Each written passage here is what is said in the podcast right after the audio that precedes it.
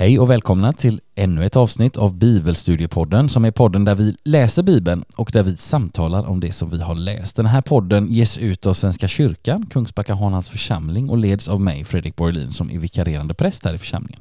Men, och det är både gott och nyttigt, både för mig och för er som lyssnar, i varje avsnitt så har jag med mig en gäst här på Orgelläktaren i Kungsbacka kyrka där podden spelas in. Och idag så säger jag varmt välkommen och varmt välkommen tillbaka till dig, Gunilla Åkesson. Tack för det. Mycket roligt att få möta dig igen i det här sammanhanget. Mm. Senast du var här, då möttes vi kring kapitel, ett kapitel i Johannesevangeliet, närmare bestämt nummer tre. Kapitlet där vi bland annat läste om hur rådsmedlemmen Nikodemus kommer till Jesus på natten med sina frågor och Jesus uttalar de där berömda orden som vi inte så sällan kallar för lilla Bibeln. Johannes tre sexton, så här: så älskade Gud världen att han gav den sin enda son för att de som tror på honom inte ska gå under utan ha evigt liv. Ja, det finns många tänkvärda ord i det kapitlet och jag minns vårt förra samtal här i podden med glädje, det måste jag säga. Mycket roligt.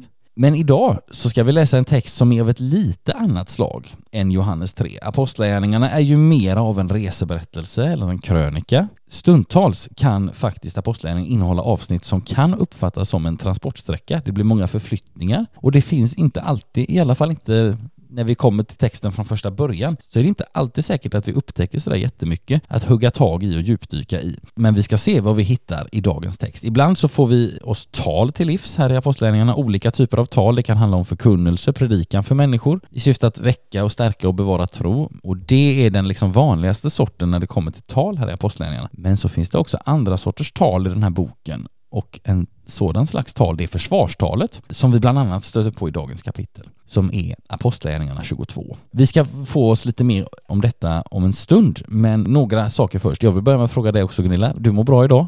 Jag mår bra. Ja. Har det hänt något roligt sen sist? Det var ju ett tag sedan du var här.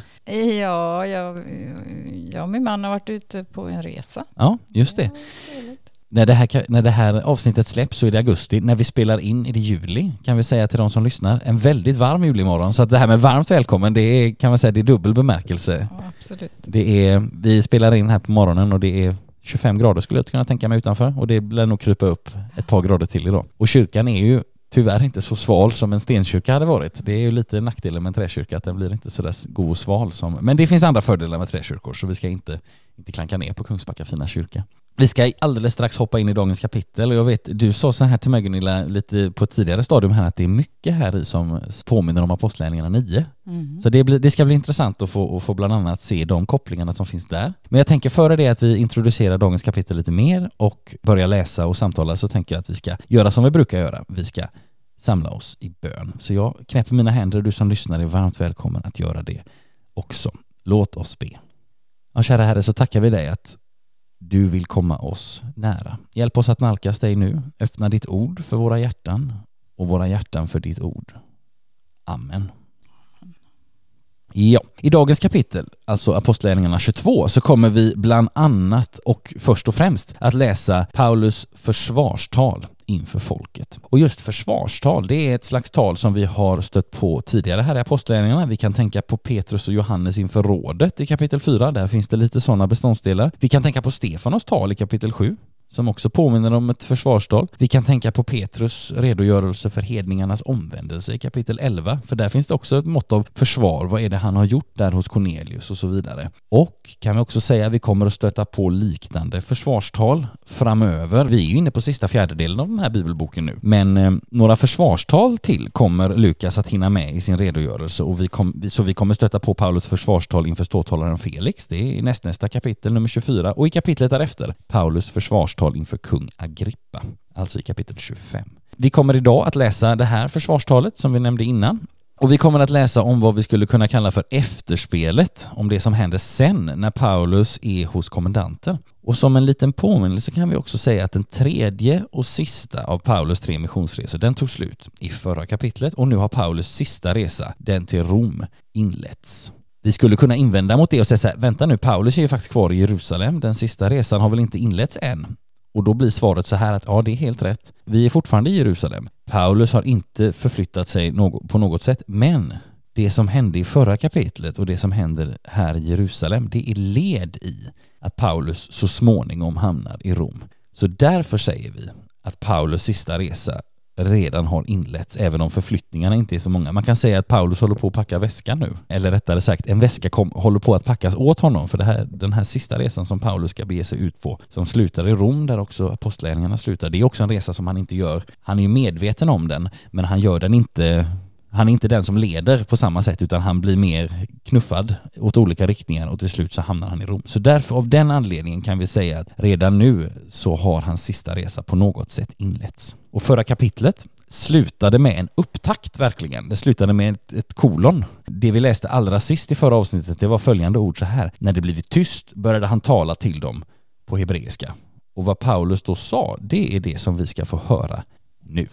Och det är Gunilla som kommer att läsa för oss, mycket glädjande. Så vi gör så att vi börjar med att lyssna till ett ganska långt avsnitt, de tjugoen första verserna i det här kapitlet. Och överskriften är alltså Paulus försvarstal inför folket. Bröder och fäder, lyssna på vad jag nu har att säga er till mitt försvar. När de hörde att det var på hebreiska han talade till dem, blev de ännu tystare och han fortsatte. Jag är själv jude. Född i Tarsos i Kilikien, men uppfostrad här i staden. Hos Gamaliel har jag fått grundlig undervisning i våra fäderna ärvda lag. Jag har kämpat för Guds sak, lika ivrigt som ni alla gör idag. Jag har varit dödsfiende till vägen och tagit fast både män och kvinnor och satt dem i fängelse. Det kan översteprästen och hela rådet intyga. Av dem fick jag med mig brev till våra bröder i Damaskus och reste dit för att också där fängsla folk och föra dem till Jerusalem där de skulle få sitt straff. Men under färden då jag närmade mig Damaskus omgavs jag plötsligt mitt på dagen av ett bländande ljussken från himlen. Jag föll ner till marken och hörde en röst säga till mig: Saul, Saul, varför förföljer du mig? Jag frågade, vem är du, Herre? Han svarade, jag är Jesus från Nazaret, den som du förföljer. De som var med mig såg ljuset men hörde inte rösten som talade till mig. Jag frågade, vad ska jag göra, Herre? Och Herren svarade, gå genast till Damaskus. Där ska du få veta allt som du har utsetts att göra. Eftersom strålglansen hade gjort mig blind fick mina följeslagare leda mig vid handen och så kom jag fram till Damaskus. Ananias, en from och lagtrogen man som hade gott namn om sig bland alla judarna i staden, kom till mig, ställde sig vid min sida och sa: Saul, min broder, öppna dina ögon och se. Och strax kunde jag se honom. Han sa: Våra fäders Gud har utvalt dig till att få kunskap om hans vilja, till att se den rättfärdige och till att höra hans röst. Du ska bli hans vittne och berätta för alla människor vad du har sett och hört. Tveka inte, åkalla hans namn och låt dig genast döpas och tvättas ren från dina synder. När jag hade kommit tillbaka till Jerusalem och stod och bad i templet föll jag i hänryckning och fick se Herren som sa till mig: Skynda dig och lämna genast Jerusalem. Här kommer de inte att ta emot ditt vittnesbörd om mig. Jag svarade: Herre, de vet ju att jag i alla synagogor lät gripa och piska dem som trodde på dig. Och när ditt vittne Stefanos fick offra sitt blod stod jag också så på. Och jag tyckte det som skedde var riktigt, och jag vaktade kläderna åt dem som dödade honom. Då sa han till mig: Gå, jag ska sända dig till hedningarna långt borta. Tack så mycket, Gunilla. Ja, det här är lite intressant. Kapitel nio nämnde vi förut. Här kommer liksom mycket material här i som refererar till kapitel nio. Jag tycker det här, det här talet är intressant eftersom vi kan se, tänker jag, tre saker här i som, som hjälper oss lite grann utifrån också vad vi har läst och varit med om tidigare här i Apostlagärningarna. Först så får vi en repetition. Vi påminns om saker som vi har läst om tidigare, så som att Paulus är från Tarsos, det hörde vi i förra kapitlet, att han var dödsfiende till vägen, det nämns i kapitel, slutet kapitel sju, början av kapitel åtta. Vi påminns om att Paulus, som vi hörde Gunilla läsa, var med om sin omvälvande omvändelse på vägen till Damaskus, och vi påminns om lärjungen Ananias och om Stefanos. Så att här finns en hel del repetition och än mer än vad jag har nämnt nu. Men förutom en repetition så får vi också tillägg till det vi redan vet. Vi får till exempel höra om Ananias, att han var en from och lagtrogen man som hade gott namn om sig bland judarna i staden. När vi hörde om honom senast i Apostlagärningarna nio, då fick vi bara veta att han var en lärjunge. Och de här båda beskrivningarna av Ananias, de står inte på något sätt i konflikt med varandra, utan snarare de kompletterar varandra. Och förutom repetition och tillägg så får vi också i detta tal förklaringar. När Stefanos stenades så läste vi så här i sju femtioåtta. Vittnena, alltså de som vittnat mot Stefanos, lade sina mantlar framför fötterna på en ung man som hette Saul. Och jag vet inte om vi kommenterade då att människor lade mantlarna framför Sauls fötter, eller om vi då eller senare kommenterade eller försökte förklara det på något sätt, att det kanske kunde ha varit någon slags att betyga någon liksom vördnad eller sådär, att lägga ner sina mantlar. Vi kan ju tänka på när Jesus rider in i Jerusalem till exempel, då lägger de ju ner sina mantlar och han rider in där. Men här i kapitel tjugotvå så får vi förklaringen. Paulus säger ju själv i vers tjugo här i, i kapitlet: och när ditt vittne Stefanos fick offra sitt blod stod jag och såg på, och jag tyckte det som skedde var riktigt, och jag vaktade kläderna åt dem som dödade honom. Alltså det, det verkar ha varit, symboliken verkar inte ha varit större än så, utan det var helt enkelt bara att han var någon slags klädvakt. Så både repetition och tillägg och förklaringar hittar vi exempel på här i Paulus försvarstal. Men nu vill jag fråga dig, Gunilla, vad, vad fastnar du för här i den här texten? Ja, först så fastnar jag för det här att han talar då på hebreiska, ja, som ju enligt noten här var vardagsspråket. Och eh, det gjorde ju att de lyssnade ännu mer. Ja, men precis. Och eh, då tänker jag att eh, även när han sen talar till dem så, så anknyter han till dem. Alltså. Mm. Att jag är själv jude. Mm. Jag är uppfostrad här och jag, jag har kämpat lika ivrigt som ni alla gör. Ja. Och han beskriver detta. Och han säger att kapitel fem där, av dem fick jag med mig brev till våra bröder i Damaskus. Alltså. Han anknyter hela tiden till eh, judarna själva. Just det. Och, eh, det gör ju att de lyssnar och känner sig involverade på något sätt. Ja. Och jag tänker det, det är ju en sak som alla som förkunnar, ja, överhuvudtaget när vi talar om sådana här saker, att vi, mm. vi uttrycker oss på ett sätt så att folk blir involverade och engagerade och lyssnar. Ja. Så att det inte bara är ord. Nej, men precis, och inte bara ord eller ord som, är, som inte har något med min verklighet att göra till exempel. Mm. Och det, vi kan ju, om, om man bara skulle göra en tillbakablick i några kapitel och tänka på när Paulus var i Areopagen i, i Aten liksom, och då finns det förmodligen, eller det kan vi ju inte veta, men av det talet som Paulus håller där så, så pratar han ju på ett helt annat sätt, och det finns inte alls den, ja, han försöker ju knyta an till dem också genom att tala om skapelsen och te- altaret åt en okänd gud och så vidare, men, men här, här är han ju på sin hemmaarena igen. Och vi har ju, alltså det finns många exempel i apostlärningarna och i breven på att Paulus också använder sin märkliga bakgrund. Alltså han har varit, ja men han har varit dödsfiende till vägen, som han ju också säger här. Och han liksom försöker inte plocka undan det, utan snarast försöker han använda det. Ni, ni vet ju hur emot det här jag har varit, och det faktum att jag nu är liksom för, om man säger så. Alltså har, har jag kunnat övertyga, så måste det här vara sant. Så tänker jag, det, det tänker jag lite grann att Paulus säger här. Mm. Men också som du säger hela tiden den här att försöka knyta an till våra bröder och så vidare. Det är, och det är ju en, ja, det, jag tänker att det, det är en, man, man förstår att han använder den, ska vi säga, taktiken eller det sättet att tala liksom, att han vill ju verkligen, och även om han har sagt vid flera tillfällen i apostlagärningarna att nej men jag, nu går jag till hedningarna liksom, han är liksom, han, han börjar inte vända sig bort men snarast kanske vända sig ut mot alla människor i sin tjänst, så är det fortfarande så att han, han har ju ett hjärta för sina egna rötter. Det är ju helt, alldeles uppenbart.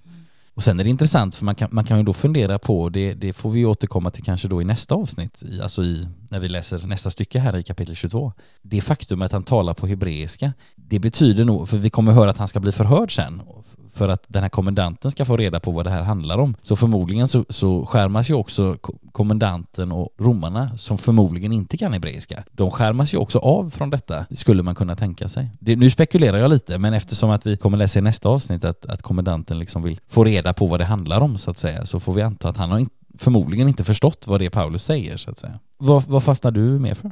Ja, sen är det ju en beskrivning av den här händelsen. Mm. När han eh, hörde rösten och såg skenet. En sak jag funderade på där, han, både han och hans eh, följeslagare såg skenet, men det var bara han som hörde rösten. Ja. Och det funderar jag på, hur det är möjligt. Ja, och det där är också intressant, för att om vi, om vi då går tillbaka till liksom den verkliga händelsen, alltså i kapitel nio, så ser vi dessutom att, vänta nu här, var det så det beskrevs där? Alltså där finns en, alltså återberättar Paulus det precis så som Lukas har återberättat det i, i kapitel nio. Man kan stanna vid detta, för i nio och sju, det här är lite intressant, så läser vi så här, hans reska, alltså precis när detta har hänt, så står det så här, eller när det håller på att hända, hans reskamrater stod försummade. De hörde rösten, men såg ingen. Och så här i, i det här som vi är nu i kapitel tjugotvå, de som var med mig såg ljuset, men hörde inte rösten som talade till mig. Alltså det är ju egentligen två motstridiga uppgifter. Och alltså i det ena fallet så hörde de rösten men såg ingen. Och i det andra fallet så såg de ljuset men hörde inte rösten. Och då kan man fundera på hur går det här ihop? För det tänker vi nog att det gör det inte riktigt. Hur går det här ihop? Alltså jag tänker, det finns två tänkbara förklaringar till detta. Det ena är att Paulus, han är nervös. Alltså stämningen är ganska uppiskad. Han minns inte riktigt i detalj vad som hände, eller rättare sagt han kanske minns det i detalj men han återger det fel, för han är han står ju ändå där inför en folkhop som vill döda honom, så han minns fel eller han säger helt enkelt fel. Och han, nu är det svårt att sätta sig in i hur man själv hade gjort, men hade man kommit med en, en detalj som var fel så tror jag oftast inte att man i en sån pressad situation hade, hade börjat ändra sig. Nej, så var det inte, det var så här, utan man försöker nog istället att förmedla sitt budskap så gott man kan, gissar jag. Det är den ena förklaringen, att det handlar om att ja, men Paulus är spänd på något sätt. En tolkning av det här, liksom, den här motsättningen som vi kan se här, en sådan tolkning, det är att följeslagarna, de kan se ljuset och de kan höra ljud, men de kan inte urskilja Jesu gestalt och Jesu röst. Det vill säga, de kanske hörde en röst som någon pratar, men de förstår inte att det är Jesu röst. Alltså på det planet hör de inte. Det är en intressant förklaring och vi behöver inte ta till oss den, men vi kan bara notera att ja, men här finns det en, ja, men en diskrepans på något sätt. Och jag tror också, nu gissar jag lite, men eftersom Lukas har låtit den här finnas kvar, alltså han är ju medveten om hur han, hur han skriver, tänker jag. Hade han tyckt att det här var ett pro- problem så hade han inte skrivit med det. Så gissar jag att det är att hade Lukas själv tyckt att det här var konstigt, att vänta nu, nu återgav jag inte det här i detalj så som det var när det verkligen hände, eller, eller tvärtom, då hade han inte skrivit ut det utan att förklara det. Det har jag svårt att tänka mig. Så att på något sätt så tror jag, så, så tror jag inte att det, det är ett jättestort problem detta. Men, men, men man behöver ändå notera det, eftersom det är, vi kan ändå tycka att det finns en, en diskrepans här emellan. Vad fastnar du med för, Gunilla? Ja, sen ja, det här med Ananias som man möter, och uh, Ananias hade ju först, eh, som det beskrivs i kapitel nio, han, mm. han ifrågasatte ju detta med, ja, just det. med, med Paulus. Men eh, här ser man ju inte, utan här beskriver han ju bara vad som händer när han träffar Ananias. Och eh, så sa han att, eh, säger Ananias, att han ska låta döpas och att tvätta sig ren från dina synder, säger han. Ja. Det står det inget om i... Det står att han ska döpas, med just det här med att tvättas ren från dina synder. Det är något som Paulus lägger till där på något vis, jag vet inte.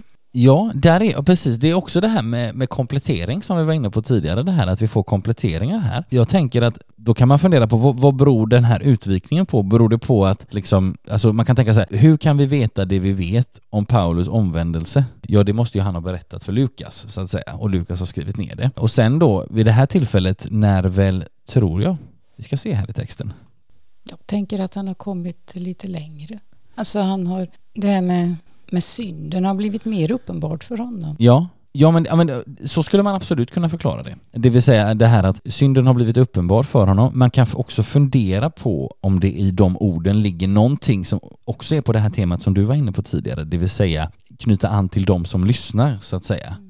Att eh, det blir tydligt, alltså att Paulus vill göra tydligt att det som jag hade gjort innan, det vill säga förföljt vägen, det var synd liksom. Eh, alltså att han, för på något sätt så, han säger ju inte det explicit att det, det var det, men man kan fundera på om det finns en koppling där. Men också det här som du säger att han har, han har kommit längre, så, så kan vi absolut tänka. Nej, men dels, dels att han har kommit längre, dels att han vill knyta an till dem han talar med. Jag tror att det, det, det är två sätt att förklara den här, den här saken. Och sen också att man kan, man också kan fundera på både dopet och anden. Det är svårt att bilda sig en, en alldeles tydlig lära om de båda sakerna utifrån apostlagärningarna, för det är väldigt mycket olika exempel. Ibland kommer anden direkt i dopet, ibland vid handpåläggningen efter, ibland får folk anden innan när de hör ordet och någon gång så får de den först senare. Alltså så att det, det är svårt, och då får man tänka att ja, men, dopets innebörd, vad, vad, vad ger dopet? Att det är också lite grann på något sätt, alltså att det, vi, vi, kan, vi kan ta olika delar och så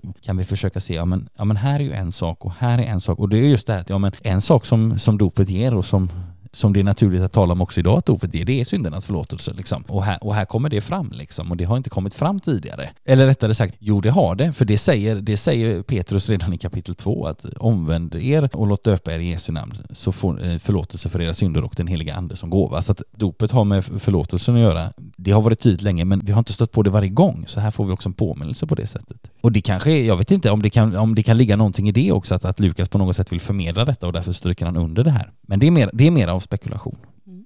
Sen talar han vidare om just att det är hedningarna som ska få budskapet, ja, som han, han får sig tillsagt där i, i den här hänryckningen. Som det står, hänryckning tänkte jag, det är ordet hänryckning. Ja. Vad, det, det kan man ju, jag vet inte riktigt vad det är.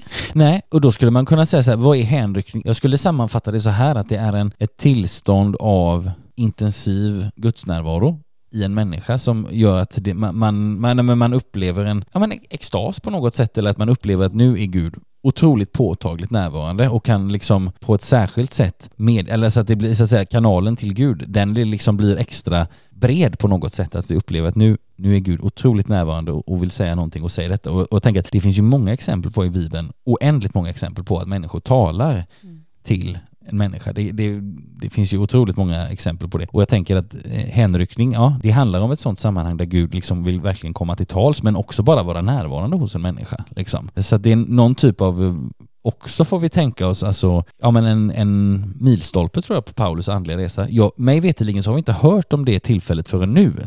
Så att säga det här, alltså, nu, nu referer, där refererar till Paulus till någonting som vi, som vi inte har läst om tidigare i apostlagärningarna. Men ja, man kan säga så här, ett tillstånd av påtaglig gudsnärvaro i, i, i mig eller i en människa. Liksom. Så, skulle, så skulle jag sammanfatta det. Men det står ju att han, han bad, och det är klart då var han mm. liksom i kontakt med Gud, om man ja. säger. Ja, men absolut. Och att det var, men, att det var, och att, jag tänker också att Paulus lyfter fram det här, att ja, men det här var... Det var inte första gången han bad, det var inte sista gången han bad. Men, men det där var ett särskilt tillfälle. Mm. Alltså, där ville Gud förmedla något särskilt. Vi kan tänka på en, en sådan text som när, när Jesus har fötts i Lukas-evangeliet. Och så eh, står det om när, han är hos, när familjen är hos Symeon och Hanna i templet. Så står det så här i kapitel två i Lukas, vers tjugofem. I Jerusalem fanns en man vid namn Symeon som var rättfärdig och from och som väntade på Israels tröst. Helig ande var över honom och den heliga anden hade uppenbarat för honom att han inte skulle se döden förrän han hade sett Herrens Messias. Ledd av anden gick han till templet, och när föräldrarna kom in med barnet Jesus för att göra med honom som det är sed enligt lagen, tog han honom i famnen och prisade Gud och sade: Herre, nu låter du din tjänare gå hem i frid som du har lovat. Så mina ögon har skådat frälsningen som du har berättat åt alla folk. Ett ljus med uppenbarelse åt hedningarna och härlighet åt ditt folk Israel. Och då kan man tänka så här, i den här korta texten så står det ingenting om hänryckning. Men jag skulle säga att det är en väldigt bra beskrivning av hänryckning. Så att säga att, att Gud är närvarande på ett särskilt sätt. Symeon är, alltså står så här, helig ande var över honom. Alltså att, jag tänker att så här, vi läser inte ordet hänryckning här. Men, men jag tror det är väldigt snarlikt liksom det som Paulus är med om, att det, det är liksom en påtaglig närvaro, och det han får också förmedla till sig eller får förmedla vidare ett budskap från Gud till människor. Mm. Så ja, om det var ungefär ett, inte ett svar eller lite kurserande kring din fråga i alla fall. Absolut. Nej, men sen avslutas ju med, med att han ska, ska ge sig iväg till hedningarna, och det är väl det som då får det hela att vända. Ja, och det, precis, det är också lite intressant att där är det. Och det kommer vi läsa om i nästa avsnitt också. Ända tills nu, eller ända hit hade de lyssnat. Men nu är det någon slags trigger här, att jaha, han ska bege sig till hedningarna. Och det finns ju andra exempel på också i olika tal, att det blir vissa stickord som blir, då rinner bägaren över. Det kan vara uppståndelsen tror jag på något ställe och lite sånt där. Och här är det hedningarna då, vad det verkar, som är liksom det här ordet som får folkmassan att ja, balla ur helt enkelt, om man får säga så. Jag tänker, och vi, jag tänker vi ska ganska vi ska ganska snart gå vidare. Jag tänkte bara skulle ta några korta saker till här. Alltså, vi påminner om Gamaliel, det är ju en person till som vi har stött på innan. I kapitel fem, då höll han ett tal till de övriga i rådet där han manade dem att låta de kristna vara i fred. Redan där och då i kapitel fem så fick vi höra om honom att han hade varit Paulus lärare, men nu påminns vi alltså om honom och om därmed också om detta. Som ett slutord till det här avsnittet så kan vi också konstatera att Paulus inte faktiskt inte avslutar sitt tal, utan han blir faktiskt avbruten eller överröstad. Det kommer vi få höra Gunilla läsa om alldeles strax i början av dagens kapitels andra och sista avsnitt. Det påminner oss om att stämningen är väldigt hetsk här och uppjagad, och det hjälper oss kanske också att lite bättre förstå det som händer sen och som vi nu ska få höra Gunilla läsa om. Så vi lyssnar till när hon läser avsnittet Paulus hos kommandanten. Ända hit hade de lyssnat, men när han sa detta började de ropa: bort med honom från jordens yta. En sådan här bör inte få leva. De skrek, slet i sina kläder och kastade upp sand i luften. Kommandanten lät då föra in Paulus i fästningen och gav order om att han skulle förhöras under prygel, så att man fick reda på varför de skränade så mot honom. När man band fast honom för att piska honom sa han till officeren som var med: är det tillåtet att prygla en romersk medborgare som inte är dömd för något? Då gick officeren till kommandanten och anmälde saken och sa: vad är det du tänker göra? Den mannen är romersk medborgare. Kommandanten gick till honom och frågade: är du verkligen romersk medborgare? När Paulus svarade ja, sa kommandanten: jag betalade en stor summa pengar för att få detta medborgarskap. Jag fick det när jag föddes, sa Paulus. Det som skulle förhöra honom lät honom då genast vara, och kommandanten själv blev förskräckt när han insåg att det var en romersk medborgare som han hade låtit fängsla. Då kommandanten ville få klarhet om vad judarna anklagade Paulus för, lät han nästa dag ta av honom bojorna, befallde att översteprästerna och hela rådet skulle samlas och förde ner Paulus och ställde honom inför dem. Tack så mycket, Gunilla. Ja, det blir alltså ett efterspel här, och stämningen är ju, ja, den blir ännu mer hetsk skulle man mycket väl kunna säga. Paulus får inte tala till punkt, och kommandanten och officeren och de romerska soldaterna ingriper. Här finns det också lite saker att, att slå ner på, tycker jag. Jag vill börja med att fråga dig, Gunilla, vad har du fastnat för här? Alltså först när jag tänker på hela förloppet så tänker jag på när Jesus stod inför stora råd, när han skulle dömas. Ja. Ja, det... det var ju lite likadant, att de hets, äh, människorna från att ha hyllat honom så blev ja. de så arga på honom och så bort med honom, och sen så skulle de ta reda på, den här kommandanten skulle ta reda på varför var de så arga och vad han ja. hade sagt och så. Mm. Och, så det, där tyckte jag man, man ser en likhet. Mm. Men sen äh, tänker på det ju också det här med det romerska medborgarskapet, hur viktigt det var ja. för människor. Och så funderar jag på varför, varför sa han inte det innan? Ja.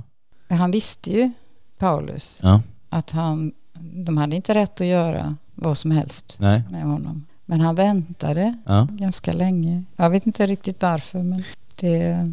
Ja, det är lite att fundera kring. Ja, men verkligen. Jag tänker, för att börja med det sista du tog upp nu, det här med varför har han inte sagt något innan? Bara en tanke som, som slår mig lite nu här på uppstuds, det är, alltså vi har i förra avsnittet, alltså själva talet, så precis som du strök under, det här att då är Paulus väldigt mycket jude. Alltså han, han talar till dem, han kallar dem bröder och så vidare, och vi har ju fått många exempel på det, vi fick det för en liten stund sedan här, hur han liksom åter och åter försöker anknyta till dem han talar till, och det är nu när han, när han hamnar under liksom mera under, ja, under de romerska vingarna eller vad vi ska säga, eller un, under deras, både så att säga i deras förvar och, men på, på ett sätt också under deras beskydd, för att han, han skyddas ju här också från den här folkhopen så att säga, då är han mera av romare. Det är lite intressant, Paulus skriver på något ställe här, vi slog upp lite snabbt här, första Korinthierbrevet nio, så skriver Paulus så här: fri och oberoende av alla har jag alltid gjort mig till alla slav för att vinna så många som möjligt. För att vinna judar har jag för dem varit som en jude. För att vinna dem som står under lagen har jag för dem varit som en som står under lagen, fast jag själv inte står under lagen. För att vinna dem som är utan lag har jag för dem varit som en som är utan lag, fast jag inte är utan Guds lag. Jag har ju Kristi lag. För att vinna de svaga har jag inför dem varit svag. Allt har jag varit inför alla, för att åtminstone rädda några. Allt gör jag för evangeliets skull, för att också jag ska få del av dess löften. Alltså på något sätt det här att jag, han, han har talat, alltså nu kan det låta som att Paulus är världens största vindflöjel här. Och, så, men, men jag tänker att det här, de orden säger oss också, jag har varit i olika sammanhang och jag har lyft fram olika delar av vem jag är. Och det tänker jag att det är det som Paulus gör här också. För judarna här i, i talet så har han varit jude, men när han sen kommer under kommandantens beskydd, då blir han, då blir han om man, nu sätter jag upp situationstecken här, det ser inte ni som lyssnar, men, men när han är hos romarna så, så blir han romare, det vill säga han är romersk medborgare, och därför behöver han inte spela ut i kortet förrän det är absolut nödvändigt liksom. Det skulle kunna vara en förklaring. Sen så tog du också upp det här med, vi ska se här, vi pra, du nämnde detta om romersk medborgare och sen så, det var någon mer, jo just det, och sen det här med, med likheten med Jesus sista dagar, eller Jesus sista timmar ska vi säga. Alltså det här, mycket här i kapitel tjugotvå i Apostlagärningarna har ju en koppling tillbaka till kapitel nio och Paulus omvändelse, men mycket har ju också likheter med Jesus sista timmar, alltså i alla fyra evangelierna, just det här med folkmassan och romerska företrädaren, tänker vi på Pontius Pilatus och ja, så att det, det, det är väldigt intressant, och jag tänker det, det visar oss två saker egentligen, dels det här att det har varit tydligt från början att, att Paulus också är kallad till att, ja, men till att lida faktiskt. Alltså att det har, alltså det har, det tror jag sades redan i kapitel nio. Gud säger till Anan, just den här Ananias att jag ska låta honom veta hur mycket han ska få lida för mitt namns skull. Och så att det, det är ett lidande som också påminner om, om Jesu lidande på något sätt. Det är det. Sen ger ju det här också oss en inblick i den här tiden och den här platsen. Det vill säga att offentliga avrättningar och saker kring det, det var också lite grann en del av, för oss tror jag i Sverige idag, det är helt Det är helt absurt, men både här på den tiden men också fortfarande på ställen i världen idag så är offentliga avrättningar någonting som människor sluter upp kring, och det är någon slags, jag har inte själv varit med på någon, men, men, men liksom att det är en händelse som folk bevittnar ändå. Jag ska inte säga att det är folkfest, för det tror jag är fel ord. Men det här, är också, det här är, säger ju också någonting om det här ganska råa eller väldigt råa samhället. Men det tänkte jag också att det, man kan ju tänka på nutiden, det här med att han säger att han köpte romerskt medborgarskap. Det kan väl säga att det är något korrumperat i det. Ja, jo, men det är det ju, absolut. Det, det är ju precis så världen styrs på många håll. Ja, men verkligen. Så att människan är sig lik. Ja, men människan är sig lik. Och jag tänker, vi hör många, bara för att göra en koppling till våran tid också, jag tänker det här man hör om till exempel att när det händer olyckor så är det vanligt idag att människor, de ställer sig och filmar med sina telefoner. Kanske olyckor ja, av alla möjliga slag och, och nästan i vägen för kanske räddningspersonal och så vidare. Och det är inte mycket bättre. Mm. En, kan jag tycka, det är, ganska, det är otroligt osmakligt att, att liksom försöka, nu ska jag spara på film det här, att när den här människan är så utlämnad i något sammanhang, i någon olycka eller vad det nu kan vara. Jag skulle säga det är inte mycket bättre. Så att det är så, precis som du säger tycker jag, människan är sig lik. Vi, ska heller inte all, vi kan heller inte alltid titta på texter från den här tiden och säga att ja, vi är så upphöjda. Och, eh, utan, eh, utan det är så att säga, människan är sig lik tyvärr också. På gott och ont får man säga, verkligen. Men sen det här är också intressant med det, det romerska medborgarskapet, och det här, är, här får vi som krokar här tycker jag i den här texten som hjälper oss eller som, liksom, som gör att vi kan påminna oss om eller vi kan titta lite närmare på det här med romersk medborgarskap, för det finns några olika saker. I vers tjugofyra så hörde vi Gunilla läsa så här att Paulus skulle förhöras under prygel. Och det här, in, det här då, det innebar att den romerska, man använde den romerska piskan eller gisslet som kallas för flagellum. Och det var försett med metall och, eller benbitar och sådär för att liksom slita sönder huden. Otroligt inhumant. Och de, det användes ofta vid förhör av, observera nu, slavar och icke-romerska medborgare. För att få fram detaljer eller för att liksom göra någon person medgörlig. På, alltså det förekommer ju i många länder idag, förhör under tortyr. Det var, men det var alltså av slavar och icke-romerska medborgare. En romersk medborgare kunde inte lika lättvindigt förhöras med hjälp av sådana metoder. Och det är precis det som, som Paulus eh, åberopar här när han säger, får ni göra så här med en romersk medborgare? Nej, är svaret på den frågan. Det fick de inte. För det var en sådan rättighet som man hade som romersk medborgare. Och vi förstår också efters, eftersom att någonstans så kan man också tänka så här, varför vill de förhöra honom under prygel? Jo, de behöver få fram information om vad det som pågår. Och det tänker jag ta, det, det visar för oss båda att den här situationen är väldigt uppskruvad. Alltså det, det är som en krutdurk här, den får inte antändas för då blir det liksom upplopp. Men också det här, jag tror inte att den romerska kommandanten eller soldaterna har förstått, eftersom han har pratat på hebreiska. Men vi kan ju inte säga med säkerhet att det är så, men man skulle kunna sätta dem båda tillsammans, så tänker jag. Och för en romersk medborgare då läser vi, som dessutom inte är dömd för något, vilket ju Paulus påpekar att han är i vers tjugofem. Han var enligt romersk lag skyddad mot tortyr. Och enligt, vi kan ta en antik författare, Cicero, så skriver han om att det var ett svårt brott att till och med binda en romersk medborgare. Alltså det, var, det, det fanns ändå för romerska medborgare någon slags rättsgrund som man vilade på när man hade fått det medborgarskapet. Och hur blev man då romersk medborgare? Ja, det finns flera sätt. Det avslöjar den här texten för oss. Kommandanten säger ju så här i vers tjugoåtta. Jag betalade en stor summa pengar för att få detta medborgarskap. Och det har sin bakgrund i att den romerske kejsaren Claudius vid den här tiden, eller, eller liksom tiden innan, hade drygat ut den romerska statskassan genom att sälja medborgarrättigheter till de som kunde betala. Så det var också, man kan säga det var korrumperat, men det var också så att säga ett sätt att få in pengar till statskassan. De nya medborgarna fick också då lägga sig till med kejsarens släktnamn. Det kommer vi få ett exempel på och höra lite mer om i nästa kapitel. Men Paulus då, han säger ju istället så här, och det är ett annat sätt att få romerskt medborgarskap, att han, jag fick det när jag föddes, säger han i vers åtta. Och det har sin bakgrund i att invånare i Paulus hemstad Tarsos hade särskilda privilegier, och en del av stadens judar hade fått romerskt medborgarskap av Marcus Antonius, alltså den romerska politikern och fältherren som var verksam århundradet före Kristi födelse. Så att det fanns lite olika sätt här att få det här medborgarskapet. Gott. Har du något mer som du tänker på i texten här, Gunilla? Nej, det är väl, är väl lite grann det du sa också, det här när han sen skulle då ställas inför rådet så tog han av honom bojorna. Mm. Det var väl också det att då fick han inte, eftersom han var romersk medborgare fick han väl inte ha bojor, antar jag. Nej, det, så bör det ju, om vi utgår ifrån det som, som alltså, att det här som jag refererade till vad Cicero har skrivit tidigare, som man får tänka var någon slags allmän uppfattning då, eller någonting som, som skulle vara vägledande, så, så måste ju den detaljen som du lyfter fram här ha med det att göra. Liksom att man, då, fick man inte, då ska man inte ens binda en sån person under förhör. Och det är ja, ytterligare en detalj som, som, som pekar på det här med medborgarskap och rättigheter och så. Gott. Som ett slutord till dagens kapitel så skulle vi kunna säga följande. Motstånd är ett ord som vi har återkommit till många gånger så här långt på vår vandring genom apostlagärningarna. Och det motståndet, det är inte på något sätt över. Snarare är det tvärtom. Motståndet mot Paulus blir nu snarare ännu tydligare och ännu intensivare. Det ena motståndet följer på det andra och, kan vi säga, knuffar Paulus i riktning mot målet för hans sista resa, den till Rom.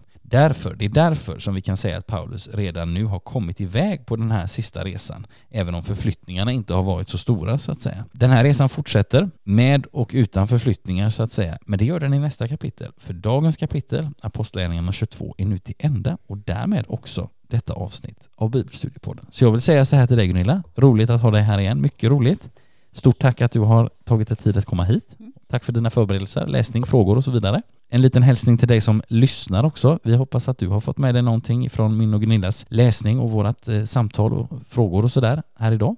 Tills vi hörs igen, vilket jag hoppas att vi gör, så önskar både jag och Gunilla dig som har lyssnat allt gott och Guds rika välsignelse. Hej då! Hej då!